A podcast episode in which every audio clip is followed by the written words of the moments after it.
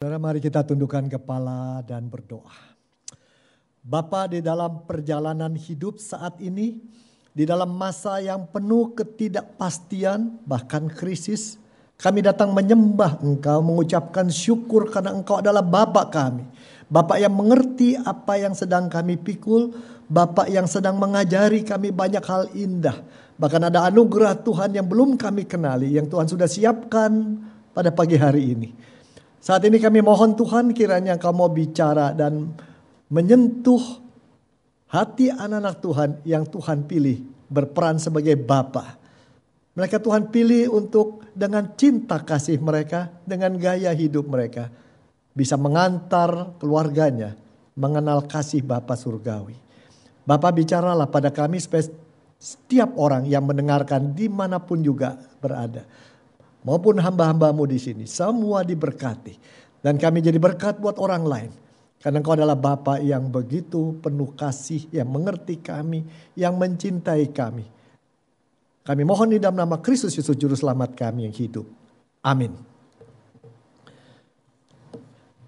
Shalom saudara yang Tuhan kasihi, mari kita bersama-sama membuka 1 Samuel 2, 1 Samuel 2 kita akan melihat ayat yang ke-12 dan membaca ayat 22 sampai ke 26. 1 Samuel 2 ayat 12 lalu ayat 22 sampai ayat yang ke-26. Adapun anak-anak lelaki Eli adalah orang-orang dursila, mereka tidak mengindahkan Tuhan ataupun batas hak para imam terhadap bangsa itu.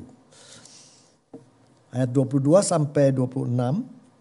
Eli telah sangat tua. Apabila didengarnya segala sesuatu yang dilakukan anak-anaknya terhadap semua orang Israel.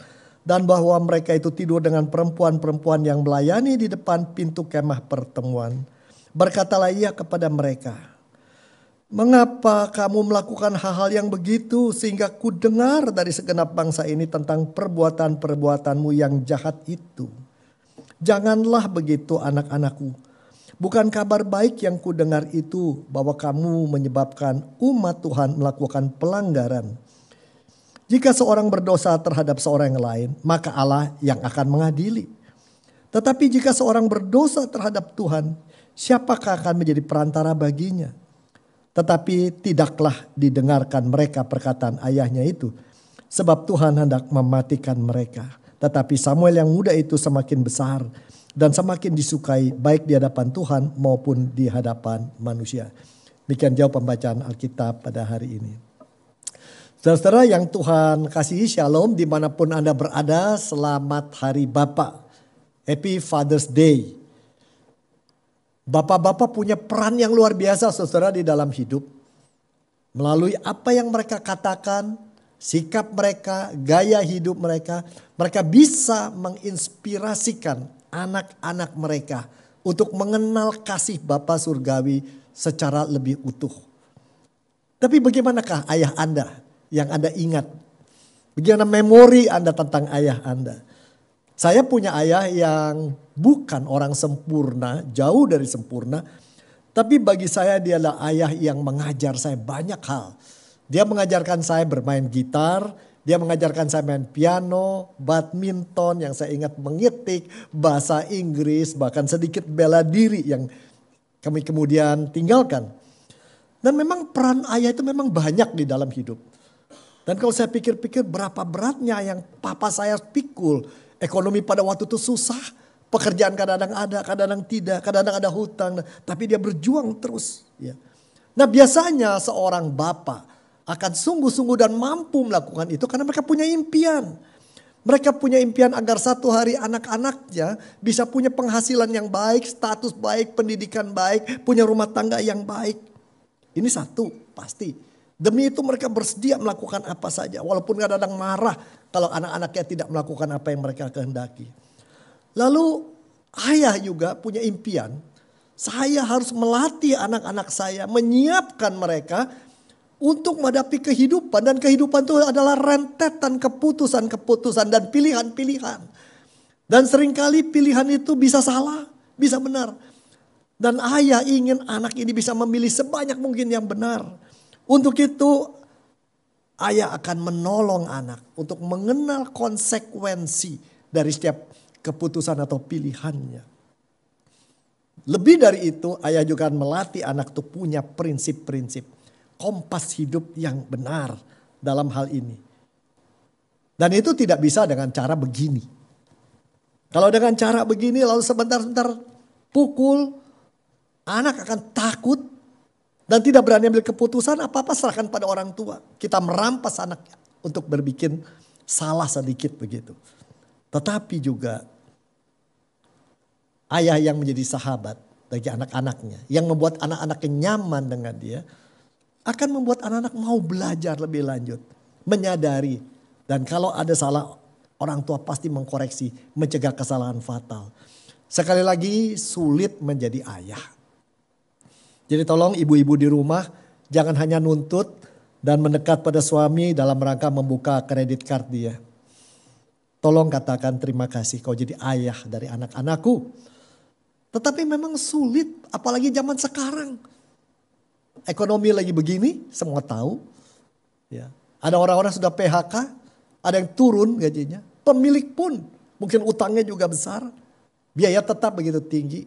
Sedang di rumah tiap hari ketemu anak-anak, lihat istri. Ngomelnya orang ngemil, ngomel dan ngorok dulu gitu. Plus nonton drakor. Sehingga kita banyak orang stres dan bosan begitu. Tapi kesulitan dalam menghadapi tugas sebagai ayah bukan cuma kita yang hadapi. Imam Eli dalam 1 Samuel 2 juga menghadapi itu saudara-saudara. Mari kita lihat apa yang terjadi di sana.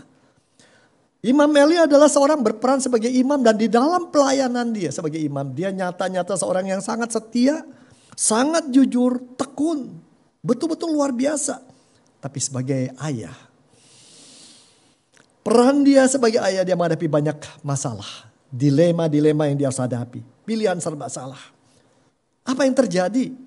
Di dalam ayat 12 tadi kita lihat kan anak-anaknya ikut melayani. Anak-anaknya ikut melayani. Namun disebutkan anak dursila.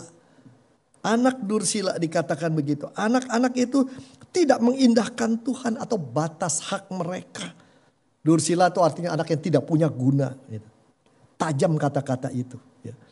Nah itu ayat 12. Ayat 17 dikatakan mereka memandang rendah kurban untuk Tuhan.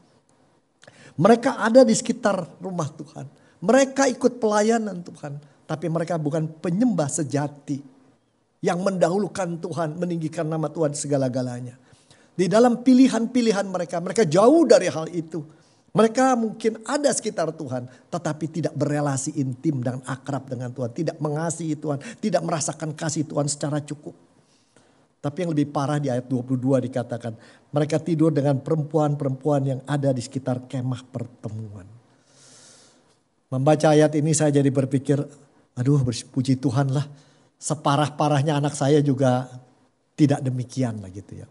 Mungkin Anda juga berkata, untung anak gua nggak kayak begitu macam. Tapi persoalannya bukan itu. Bagaimana sikap dan respon Eli sebagai ayah. Percayalah saudara-saudara berperan sebagai bapak atau sebagai ayah itu bukan peran yang aman dan tenang dan nyaman-nyaman. Ada banyak kadang-kadang pilihan-pilihan yang orang tua harus ambil dan tidak mudah. Dan sering kali juga itu pilihan-pilihan yang bisa bikin sakit diri kita atau yang dekat kita. Tapi apa bagaimana eh, pilihan yang diambil Eli dalam hal ini?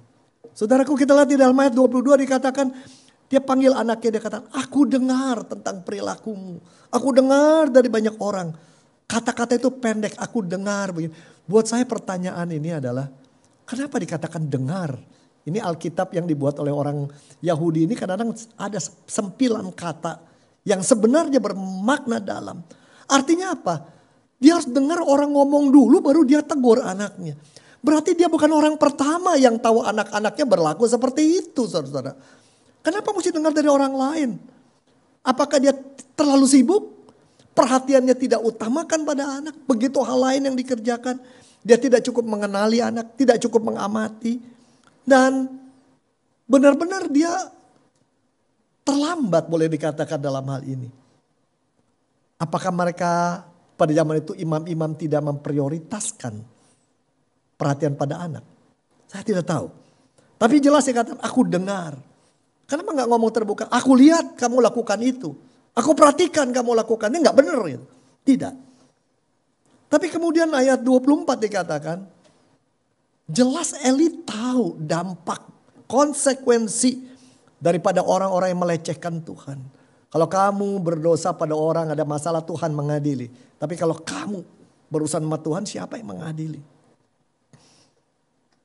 Jelas Eli tahu. Jadi Eli mendengar, menegur, menjelaskan konsekuensi ya terhadap Hofni dan Pines bahkan tahu hukuman Tuhan. Tetapi saudaraku, Eli tidak cukup bertindak. Dia kan bisa menghentikan mereka bukan? Dia pimpinan di sana. Sudah kau tidak pantas untuk melayani lagi. Pergilah. Oh tidak enak saudaraku. Tidak enak. Ya, saya pernah mengalami orang yang saya sangat kasih, saya katakan sorry, sorry, sorry. Saya sangat mengasihimu, tapi saya mengandahulukan kekudusan Tuhan. Sorry, stop pelayanan. Waduh, saudara itu kita sakit dia mengisah. Apalagi anak sendiri. Dan Eli tidak ambil tindakan itu saudaraku. Kenapa? Dia tidak mau bayar harganya kah? Untuk menegur keras? Apakah sebagai orang tua hanya mau yang enak-enak saja yang nyaman? Apakah dia sudah terbiasa dengan kondisi itu? Ya anak begitu miring-miring dikit ya sudah. Anak orang lain juga banyak yang kayak begitu begitu. Bisa jadi saja. Dia terpola dengan kondisi keluarga dan pelayanan seperti itu. Yang pasti saudaraku, jangan terlalu menyalahkan si bapak satu ini dia ingin sungguh-sungguh anak-anaknya berubah. Dia mencintai anak-anaknya. Cuman barangkali masalah yang paling besar satu. Dia sendiri tidak siap berubah. Saudaraku, menjadi bapak berperan sangat sulit. Salah satu yang paling sulit adalah kita bersedia mengubah diri ketika kita memainkan peran sebagai bapak. Tidak mudah. Dia tidak siap berubah untuk memprioritis, eh, memprioritaskan kesucian Tuhan. Mendahulukan, mengutamakan segala. Gak tahu kenapa, mungkin sungkan sama anak-anaknya atau dia rasa sudah tua, sekarang anak udah ngerti lah gitu ya. Ini sangat menarik. Jadi saudaraku bagaimana ini ya? Bukankah zaman sekarang kita sebagai bapak, sebagai orang tua impikan agar anak-anak kita berhasil? Eli juga pasti. Siapa sih yang pengen punya anak lalu anaknya kacau balau, kecelakaan, lalu juga hancur hidupnya? Enggak ada. Tapi apakah yang dimaksud dengan anak yang berhasil? Biasanya kita pikir kalau orang modern anak itu berhasil kalau bisa kerja sendiri, punya usaha, punya uang, pasangan hidup yang baik, kita punya cucu, dan dia juga aktif pelayanan. Barangkali begitu. Kita anggap itu berhasil. Tapi kalau bicara begitu, anak Eli kan mempunyai semua. Status ada. Uang cukup. Power luar biasa. Networknya juga baik. Tapi ternyata itu ukuran sukses yang keliru. Jadi bila kita sebagai bapak ingin anak-anak kita berhasil, artinya anak itu menjalani hidup akrab dengan Tuhan. Hidup itu tidak sendiri. Kita jalani, ada dia. Ada bapak yang begitu mengasihi kita. Mungkin saat ini Anda merasakan begitu. Pekerjaan susah, ke depan bagaimana nggak jelas.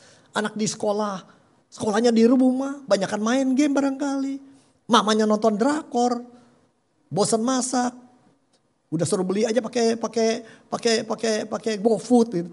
Lama ini kok jadi begini gitu. Saudara-saudaraku, kita mengharapkan anak-anak kita akrab dengan Tuhan, intim dengan Tuhan. Kita mengharapkan anak diberkati. Tapi bukan hanya itu, tumbuh menjadi sosok-sosok yang menginspirasi orang yang makin serupa dengan gambaran Kristus kata Roma 8. Kalau kita berindu anak-anak seperti itu, kita harus memainkan peran sebagai bapak lebih serius. Dan ada tiga hal. Pertama kita harus menolong anak-anak kita mengenali peran mereka. Bukan hanya menjadi aktivis gereja. Bukan hanya beragama. Tapi penyembah yang sejati. Penyembah yang sejati itu mendahulukan Tuhan di dalam pusat hidup mereka.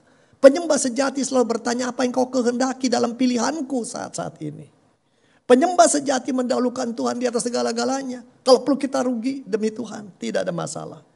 Itu pertama. Kedua kita menolong mereka, peran kita. Supaya mereka menyadari mereka berharga di mata Tuhan. Jangan terlalu takut kurang. Jangan takut kalah. Selama rambutmu pun tidak akan jatuh. Burung pipit aja Tuhan perhatikan apalagi engkau, apalagi kalau kau mau kuutus melakukan tugasku. Bagi Tuhan, anak-anak Anda berharga. Karena itu sebagai bapak dan juga ibu, pastikan mereka mendapat pesan itu sejak kecil.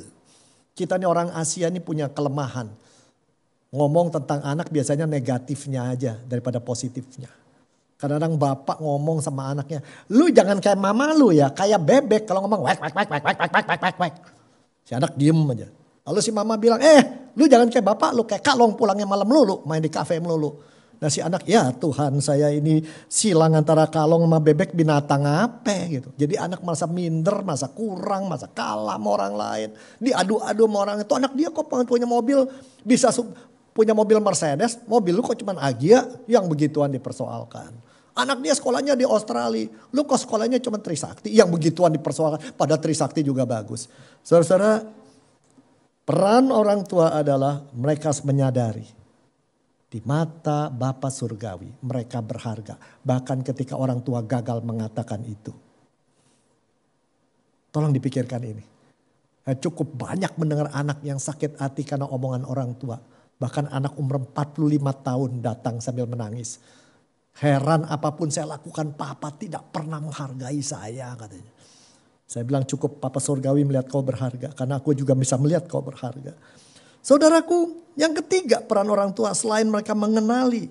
Menolong anak mengenali peran sebagai penyembah sejati yang menjadi inspirasi buat orang lain. Mereka mengenali, mereka berharga di mata Tuhan sehingga mereka kenal potensi-potensi mereka. Bahkan di dalam kondisi susah ini pun banyak potensi bisa kita gunakan. Yang ketiga adalah orang tua harus menolong anak mengenali pola-pola pola perilaku, pola ngatur duit, pola berelasi, pola ambil resiko. Sehingga mereka mengenali ada pola-pola yang memang baik tapi ada pola yang menjadi problem bahkan menarik mereka jauh dari Tuhan. Membuat mereka men, me, melecehkan kesucian Tuhan. Dan itu harus dikoreksi. Jadi saudaraku anak yang berhasil adalah anak yang sekali lagi orang tuanya menolong itu sehingga mereka akrab dengan Tuhan. Zaman sekarang di tengah-tengah pandemi berkepanjangan entah sampai kapan itu sangat dibutuhkan. Banyak orang masa lost sendirian. Uang banyak mau diapakan begitu. Lalu juga keluar ini nggak bisa, itu nggak bisa. Banyak orang yang juga kekurangan uang juga makin bingung salah apa saya dan pada saat-saat ini keakraban, keintiman dengan Tuhan luar biasa dibutuhkan. Lalu kemudian mengalami berkat-berkat walaupun dalam kondisi yang tidak kita inginkan. Saya sendiri merasakan berkat luar biasa pandemi itu. Saya tukang makan saudara. Badan saya tidak gemuk tapi kalau bicara makan saya makan, saya tukang makan. Ya. Tetapi sekarang bisa nasi ceplok telur dengan sepotong tempe juga rasanya nyaman luar biasa. Itu luar biasa. Go back to simple basic. Nah saudara merasa diberkati tidak harus punya banyak. Ya, Apa yang ada kita bisa syukuri. Lalu anak kita juga kita ingin bisa tumbuh. Jangan seperti begini saja terus bertumbuh. Akrab dengan Tuhan diberkati tumbuh. Mereka menikmati perjalanan hidup dengan Tuhan. Jadi sosok-sosok yang inspirasi. Sekali lagi, bukan uang tidak perlu, karya tidak perlu, tapi sebagai bapak kita butuh menolong mereka. Terutama adalah mereka sadari, mereka anak-anak Tuhan. Nah, saya mau akhiri dengan satu cerita kecil. Satu hari saya terbang kembali dengan eh, kolega saya, seorang pendeta yang bersama-sama. Kami kembali dari Taiwan. Nah, tiba uh, di Jakarta agak malam, jam sekitar jam 11 barangkali, putri saya menjemput. Maka ketika menjemput, mereka duduk di depan, saya di belakang dan saya ngantuk. Saya pura-pura tidur sebentar leyep-leyep, mereka ngobrol. Di dalam percakapan itu putri saya mengatakan begini. Saya punya pendapat bahwa relasi seorang anak dengan bapaknya akan menentukan, mewarnai apakah anak itu mengenal Bapak Surgawi sepenuh bagaimana, seutuh apa. Mengenal Allah, gambaran tentang ayahnya, mewarnai gambaran tentang Allah di surga. Artinya begini kak katanya, kalau kita punya bapak yang selalu menghakimi anak, menghukum anak, menuntut anak, sangat mudah kita membayangkan Tuhan itu sebagai hakim, ya penuntut bahkan yang menghukum kita. Tapi kalau kita punya bapak yang sayang sama kita, mengerti kita, mengkoreksi kita, mendorong kita maju, kita menyadari di dalam hidup apa pun terjadi, saya tidak pernah sendiri. Saya punya bapak yang menghargai saya, bapak yang punya rencana-rencana indah dan anugerah indah. Dan pendeta itu mengatakan kolega saya, betul sekali kamu. Bagaimana kamu dengan pengalamanmu dengan bapakmu. Mereka pikir saya tidur di belakang, tapi saya dengar. Tapi sangat menarik anak saya bilang, yang di belakang tidur ya, jangan cerita ya. ya. Supaya jangan sombong dia. Saya sih merasa beruntung punya bapak kayak dia katanya. Dia mengerti saya, kadang-kadang juga keras tapi dia sangat sayang sama saya gitu. Sehingga saya jadi mikir, kalau bapak di dunia aja begini baik, bagaimana bapak yang di surga. Saudara saya keluar air mata. Itu hadiah yang terindah buat saya dalam tahun lalu. Saudara-saudaraku maukah Anda juga merasakan keindahan itu? Bahwa peran Anda adalah bukan hanya kasih makan, melindungi, mendidik, melihara. Tapi mengantar anak. Mengenal kasih Bapak surgawi. Mengenal kuasanya yang begitu besar. Mengenal anugerah-anugerahnya. Dan hanya Anda yang bisa lakukan itu secara utuh karena Anda setiap hari ada di pikiran anak Anda. Saudara-saudaraku, ayah saya bukan orang yang baca Alkitab tiap hari atau lagi bacakan pada kami. Hanya sekali. Tapi di rumah banyak buku-buku tentang Tuhan Yesus dan tindakannya. Tindakan ayah, papa menunjukkan kasih. Kadang-kadang mengasihi orang-orang yang kalau pendapat saya kok orang kayak gitu dia urusin gitu ya. Dia punya keberanian yang luar biasa ambil resiko, kepedulian, bahkan pengorbanan diri yang besar. Jadi ketika membaca Kristus saya punya gambaran apa sih artinya itu peduli, per, berbagi, pengorbanan diri. Dia membuat sekurangnya saya terinspirasi. Dan betul seperti putri saya, saya juga berpikir kalau papa saya begitu baik. Bagaimana bapak saya yang di surga? Apalagi sebulan sebelum ayah meninggal, dia tanya sama saya, kamu mau warisan apa? Dan saya katakan, maaf saya tidak pernah bantu perusahaan papa. Saya tidak pernah bantu bisnis jadi saya nggak minta apa-apa. Saya sangat dicukupi Tuhan. Saya hanya minta didoakan. Dia kaget. Tiap hari aku doa buat kamu. Enggak saat ini. Saya masih ingat tuh di Hotel Borobudur. Dan di tengah banyak kerumunan tamu. Dia berdoa buat saya. Hadiah terindah jadi kalau Anda mau jadi bapak-bapak yang membuat anak Anda mendapat warisan yang terindah, Anda sudah tahu jawabannya. Imam Eli mencintai Tuhan tentu, mencintai anak-anaknya, tapi mungkin dia lebih mencintai anak-anak daripada Tuhan. Tidak mungkin terjadi. Sekali lagi, saya ajak Anda memikirkan dari mendengar ini semua, apa yang masih harus kita ubah agar kita menjadi bapak yang mengantar anak kita lebih mengenal kasih Bapak Surgawi. Tuhan berkati Anda di mana pun Anda berada. Haleluya, amin. Mari kita berdoa pendek sekali.